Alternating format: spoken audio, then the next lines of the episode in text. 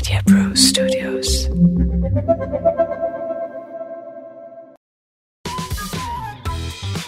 Hi, I'm Samiran. Hi, I'm Nilesh. Hi, I'm Sheetal, and you're listening to 3TB. Three Techies Banter. Hi, I'm Nilesh. Welcome to 3TB. It is a podcast where three techies banter. You can explore tech in the non tech way, and it is about how tech and economics behind the tech impact us today and in the future. It is full of information, fun facts, common sense, and is actually spoken in a language that everybody can understand. Today, we are going to start a new theme, and this theme is primarily about technology and how it has affected art, music, and various such artistic faculties. Today, we are going to cover music and art part of it. And in the next episode, we are going to have a very interesting guest to continue our discussion on tech and its effects right so let's start with the uh, music samiran any insights before we jump into the crux of it When we started thinking about this episode, and I said, you know, that this technology and you know, music seem to be just so far apart. You know, what are we going to even say? Uh, but as I kind of delved into it, I realized that music obviously has some uh, mathematical undertones, and whatever is mathematical and can be systematized, we know from experience that can be converted into technological logic and algorithms. So one of the funniest things I found is that, uh, like the in English music, it, it has like 12 octaves, and till very recently, about two three centuries back, there used to be just some favorite chords because the others were difficult because I mean, just from a technical perspective, they couldn't be divided into 12 equal chords. So until the maths of it could be found out, which is actually like 2 to the 12th root could be calculated, they couldn't create. You know, basically, Bach was the first guy who was able to use all 12 octaves in his symphony because before that couldn't be done. So, you know, I was just kind of completely baffled by that. Western music is very structured and it's got pitch chord, and all of that stuff and it has to be written and understood. Our indian ancestors obviously probably wanted to guard against the use of tech. So indian music has no structure. So it's it's basically just got a framework. So the ragas tell you this is the basic framework and just go do what you want. So that's why indian classical music you will find is much more complex to technologize. But Western music, since it is based on logic and rhythm and mathematics, a lot of advance has been done in that space to convert it into the music itself into the technology. And of course, I mean, Sheetal, as you were telling us, that there is a lot of technology that has probably already gotten into the distribution and the storage of the the music itself. So just some crazy stuff that I came across when I started reading this you know the other interesting thing is so one is the fact that you could arrange music and make it better etc right? And tools and technology have changed. But remember that when technology came in we also had artists who had to struggle right for a while. Because remember that music could be copied and transferred and things like that.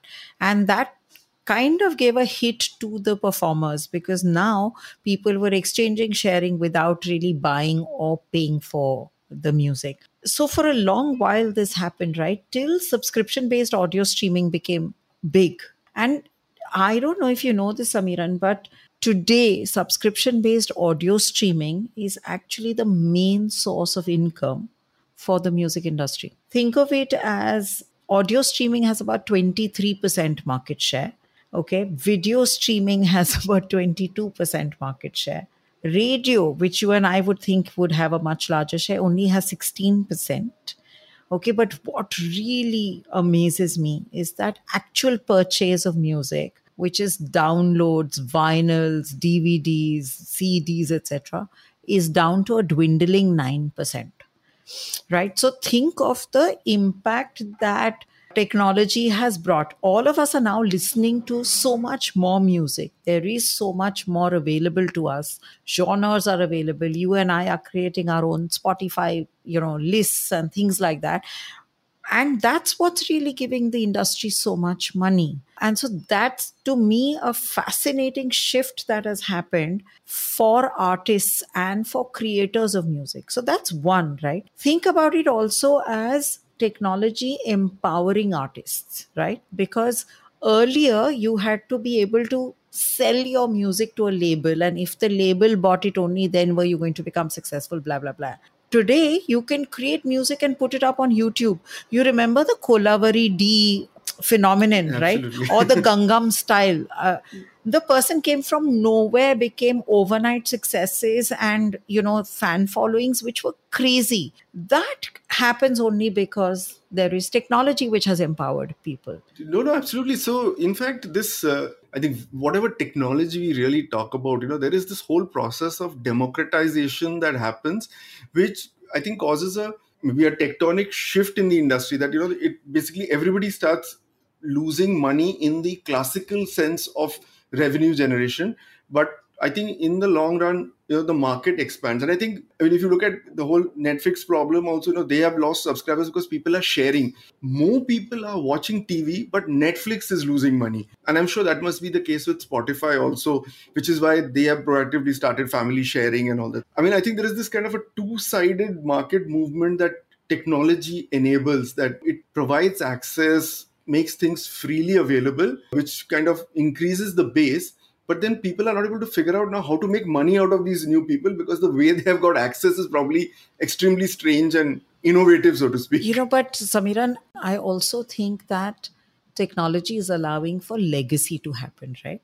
So yes all of us have are listening to old music etc but if you were a fan of Pankaj Mullick then you would have to go back to the old vinyls and you know the transformation of music from one format to another hasn't really happened as effectively but my favorite, of course, the metaverse and ABBA, for example. The last time that the group had performed together was, I think, close to 40 years ago. They came back again in 2022 and they created a performance where the avatars of the four ABBA singers are on stage and they are playing. Now, imagine I'm a big, big, big fan of ABBA, right? And therefore, I would love to go and see what I would have never been able to do in the 1970s because I was like barely one year old to go and see an ABBA concert live. But now I could possibly see an ABBA concert live with their avatars performing and experience the 1970s, right? And the music in its glory, which I think is phenomenal because that's taking the metaverse and everything else. And this is in real space, right? So it's not like you're wearing AR, VR, etc. You're standing there watching. I mean, the four ABBA performers are watching it as it is happening. Absolutely. Holographic images and all. I think there was a Jackson concert like that. Yeah, that to me is like the ultimate, right? of experiences so when you're talking about i mean going back to the economics of it you're right. It's true there are different mediums that have come up. It kind of reminded me of uh, our tryst with technology episode with harish mehta whereby it's like a era of collaboration right? But probably some individual contributor or you know platforms may not be making money and they're figuring it out but it has got democratized. But you know there has been this bad side of tech which was that the turn of millennia there is this whole bad side when napster came up right? So if you look at music the traditional form it was making money through you know the whole licensing part of it or the owning of music and labels were there and it was a different kind of organization of, of this industry. And napster just completely blew everyone out of the park because now you could freely share music right? If i had a record i could share it and you could share it. Till the time you know this whole copyright business came into being itunes kind of formalized it and made a commercial model where people could monetize it. But the fact is that the music industry really lost chunk of its revenue huge chunk.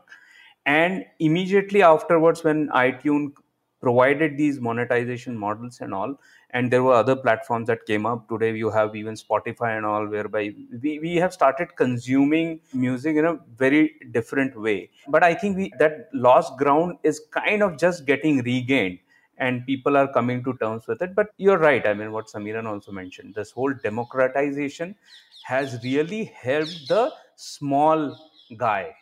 And not only the small guy it is also the consumer you know we are struggling to share you know these instagram reels and stuff you know we, we can constantly try that. And then you know you get this option to pick any music you want you know whether it is like that baby elephant walk or the pink panther. And you don't pay for anything right? Because somewhere facebook met somebody has paid for it and obviously since it's in a public platform it must be legal now i have the ability to make my creation out there much more engaging because someone else has made it available for me. So I, I honestly, when I when I started all this, I was thinking, you know, how will I do it? I to write something in big font and some shiny objects and all. And then I realized, oh, you can use music. So it's, I mean, it may sound silly, but it's it's such a I wouldn't say life changing, but it's something just gives you a completely a multi factor improvement in your ability to engage. So, Samiran, you know, interestingly, while we were doing all of this, and I've always been talking about music that is needed for meditation because I do my own stuff. And I came across this platform called Amper. It allows you to create music. So it was quite funny because I think in three or four clicks, I could create my own music. Okay. So that was the fun bit about it. I went and created meditation music for myself. And it's so easy because it says, hey, you know, imagine if you said i want to create a new project you give the project a name and then it'll tell you how much time do you want to put it for okay so you do that and then it'll ask you what kind do you want it cinematic classical documentary electronic so you click click click and you land up and you can change the instrument a little bit you can change the tempo you can change this you can change that and suddenly non musicians like me feel like hey i can create music which may not necessarily be the AR Rahman variety types. And, and you own the copyright for this, right? I mean, it's your music. Wow. and I own the copyright. Yeah, it's your music because you pay for it. So the moment you create the music and you say, go ahead, you know, like the music is done, it allows you to pay for the music and you own that music. Now, that to me is really exciting because individuals like me who are doing experimentation or even for our own three techies banter imagine you could create your own signature music and own it without ever having to hire a musician duo composer whatever whatever you are everything that you want to be. I thought that was great. On the note of copyright i thought it is a right time for bringing my favorite topic into it which is nfts right? So so no i mean technology has helped secure uh, art in that sense you know? So now that you own that copyright you will have a digital proof and a whole kind of a provenance which can be put on a blockchain, right? The whole Web 3.0, which we all love, has uh, also helped protect art. The best part is, I mean, I'll not even go into the uh, the protect angle of the art, whereby there is this whole bunch of technologies available to uh, restore pieces of music. How do you create, you know, old records and how do you restore them how do you digitize them and you keep in that authentic form. But at the same time protect it from the creator perspective. So probably Sheetal it's time for us to get our nft launched. You know so nilesh it's so interesting because while you're talking about nft ai is creating music right? Now there is this song i don't know if you've heard it. It's called daddy's car and it's a song which is composed totally with artificial intelligence in the style of the Beatles. You should check it out. Okay. And it's quite fascinating because when it's not exactly the Beatles, but it has all kinds of elements of the Beatles. And I just got thinking to myself, saying that, hey, listen, imagine if you could now get AI at some point in time, I'm sure I at some point in time we'll be able to do this saying that I want a track in the style of A.R. Rahman uh, meets Amit Trivedi meets Badshah, and you know with lyrics in Gulzar style, and bam, AI creates it for you right now. That is I'm sure is possible because if somebody could recreate Beatles kind of music, I'm sure you can create whatever you want. It's like Samiran, before we go into the next segment, you know the platform that you sent us where you put keywords and they create art for you correct yeah DALL-E or something like that huh? right. correct i'm just thinking imagine if there's a platform like that for music right you could just put five keywords and it would create lyrics and uh, and music for you yeah, yeah, there must be. I'm, I'm sure right after our podcast, there's going to be somebody out there working on it. I mean, absolutely. If they're not already, Correct. no. In fact, but uh, when we, as we draw to the end of this section, there's one thing Sheetal, you did mention about this whole live concert and uh, of the ABBA and all that. So I remember way back in 2015, 16, I had done this TED talk. The topic they gave me was, is eternal life possible? And I said, you know, is that a TED talk or is it like some, you know, trans meta, yeah, metaphysical thing? But, you know, so the, one of the interesting things there was that while they, everybody discussed avatars and uh, I kind of talked about the metaverse, one of the funniest point that came across is that, you know, with finite life, comes uh, finite enmity. Imagine if a person, you know, if if you can infuse life into the avatar. Imagine if the Abba somebody in the Abbas or the Boney M guys hated you, they will continue hating you for eternal life. so, so eternal life has its own eternal problems. Was the whole point. I'm sure some tech guy will find a hack on that one also, as to solve that problem. Absolutely. So with that, we'll come to the end of the music tech section. Uh, when we come back, uh, we'll dive into art, tech, and what it holds for all of us.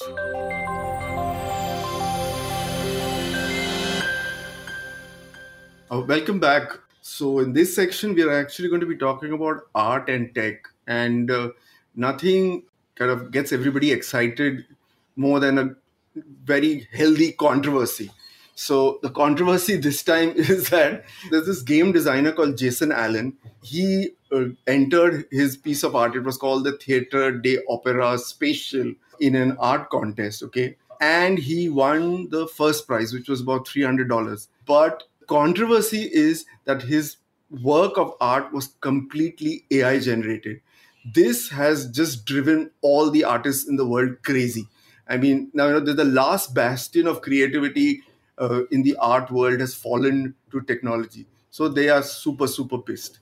And Nilesh, do you think they are justified? So, Samiran, honestly, I don't think it is uh, justified. Somehow, we all believe that the creative process must not submit itself completely to technology right and i have not seen this piece of art i had also heard about this news somehow you feel that you know how can you appreciate and imagine a completely piece of art completely made by artificial intelligence. Honestly speaking technology has been used by artists for a very very long time. It is it is not something uh, new.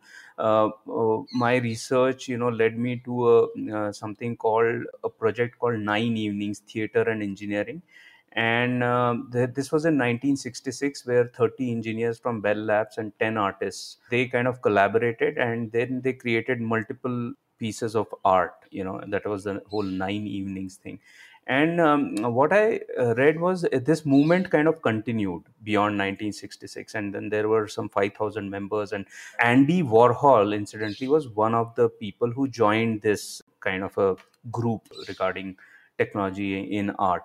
And many people kind of uh, ascribe him the you know this whole technology being used or being the first digital artist. Many people consider andy warhol to be first digital artist. And uh, actually speaking he did use a lot of technology in his work. Uh, so first thing was this whole silk printing you know and if if that silk prints were not available he could not have created many of his artworks so that was one technology he started using right which was very interesting then he used a lot of video film and screen to create his pieces of artwork. They say that he created a digital drawing on uh, an Amiga computer. And you can always, you know, Andy Warhol being Andy Warhol, he actually also advertised the company who created that computer called Commodore International or something. So this was happening in 1985 and then you know in 2000 and the turn of millennia i think there were a lot of digital artists who came. One thing which i when i was doing this research there is someone called chris milk very interesting piece of art he created. What he wanted to depict was the whole idea of agony and ecstasy of uh, of a creative process. So he created it seems three panels and uh, three kind of uh, screens and when you came and stood in front of first screen your shadow obviously there was lighting and your shadow will suddenly start disintegrating and become birds right in that screen right? That was first screen. Now you go to second screen. You move from there to the second screen now these birds will come back and start pecking at the remnants of the shadow. So your shadow has not completely disintegrated right? So they'll start pecking and chewing the remaining part of your shadow. And in the third one these birds are sitting there. If you waved your hands the birds will again fly off so he wanted I, I found that quite interesting. This was in i think 2012 and uh, this he he wanted to show the as i said the agony and ecstasy of the creative process. So that was chris milk. There were multiple digital artists you know who who who have done a lot of work in uh, in in 2010s and 20s you know so for me nilesh the big joy of technology in the art space is really no longer are you stuck with a particular thing. So if you know it's not that an artist is stuck with a single medium, right? So you can use across media pieces to create even more drama. So you could take Van Gogh's paintings and now digitize it and then completely create a whole new experience out of it. And I think it just adds to the whole piece of the consumer's experience of that art. And I think that's what's beautiful, right? So in Madrid, there is this place called the Velázquez Museum, right? And if you think about it, so the Velázquez dolls are very, very well known. And in his museum, the dolls are all white right? But there is projection which is happening on the dolls which is giving you the story.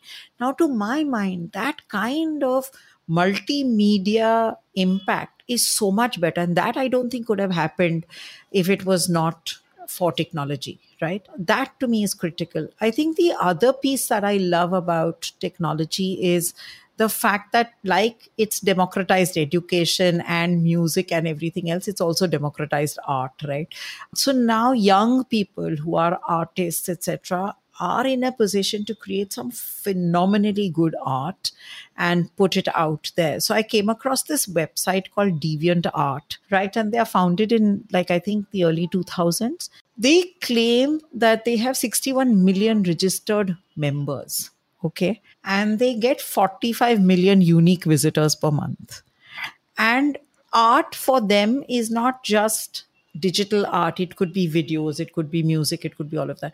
Now suddenly here's a platform which allows you to buy art in a form that you want to buy without it costing you an arm and a leg. What is even more interesting and this is really for you is that they have created a protect your art from theft right? So they create nfts digital art prints and then using ai they actually safeguard your art and there are people who swear by it, saying that they would have never figured that their art was being abused if they were not with Deviant Art and were not protected from theft. So, at one level, it is democratizing, at another level, it's also protecting.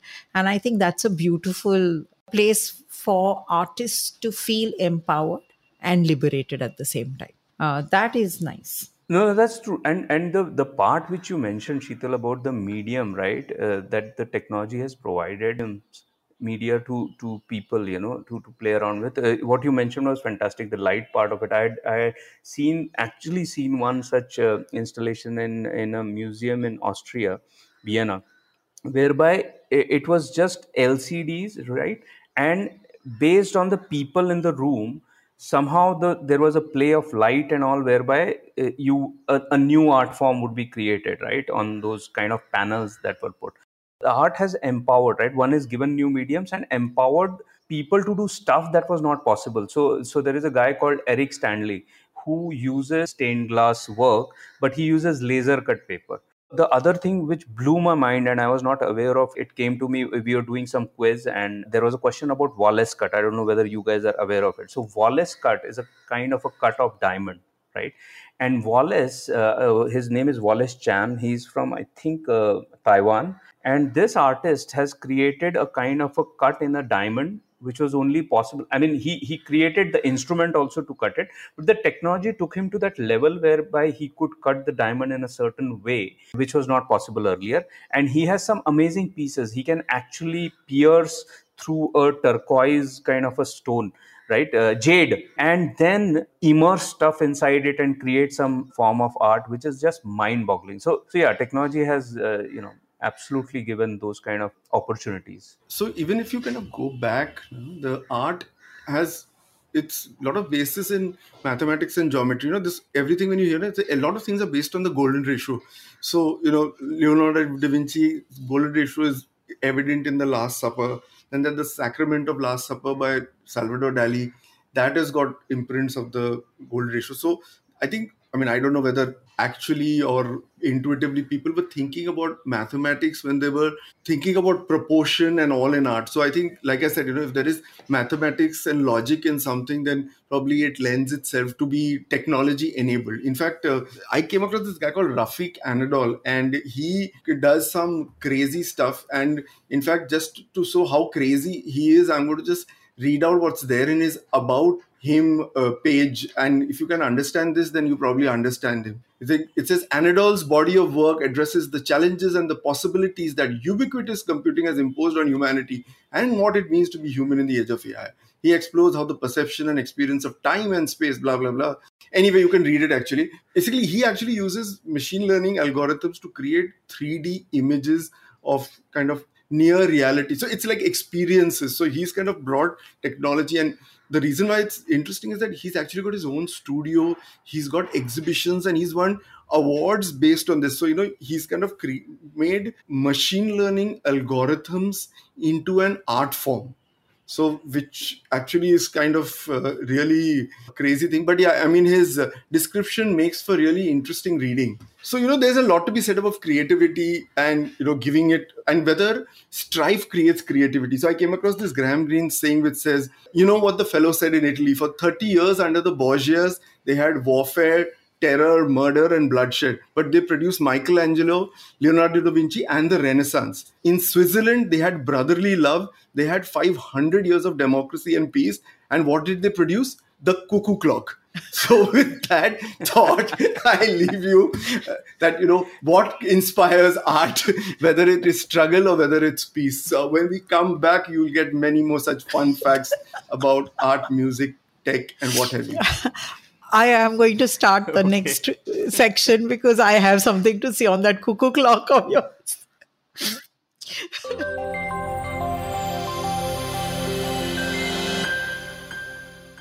so, if Samiran's cuckoo quote didn't turn you cuckoo in this episode, then we have some really fun, interesting facts which may actually drive you there.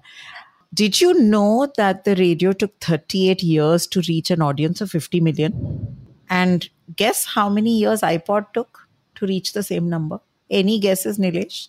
No idea. I can't hazard any guesses now. well, it took only three years. Okay. Wow. So, what the radio took as a category to get to, iPod did it in three years. Okay. So, they got 50 million in three years. I thought that was phenomenal. I mean, this is the power of technology, right? The ability to be able to take it to scale is what it allows for it. We all talked about Daddy's Car and a lot of other music which is created by AI. I was just thinking, do you think Grammys will launch a category which says Best Artificial Song of the Year? I don't know. Oh, yeah, yeah, very much so. you know, that's an interesting one because, you know, uh, the if they could launch K pop, so they are open to categories right? So why not? Why not? I think it's all about getting the right sponsor. So i don't know about getting the sponsor. Grammy has enough money. You, you know but but first Punjabis will be up in arm because they have been trying hard to get a Bhangra category there. Maybe they'll be able to put it into the artificial intelligence song of the year. Uh, Bhangra, which is created by AI. No, no, but I'm telling you, it is definitely going to happen. Have you seen Kala Chashma? now, it is like a rage.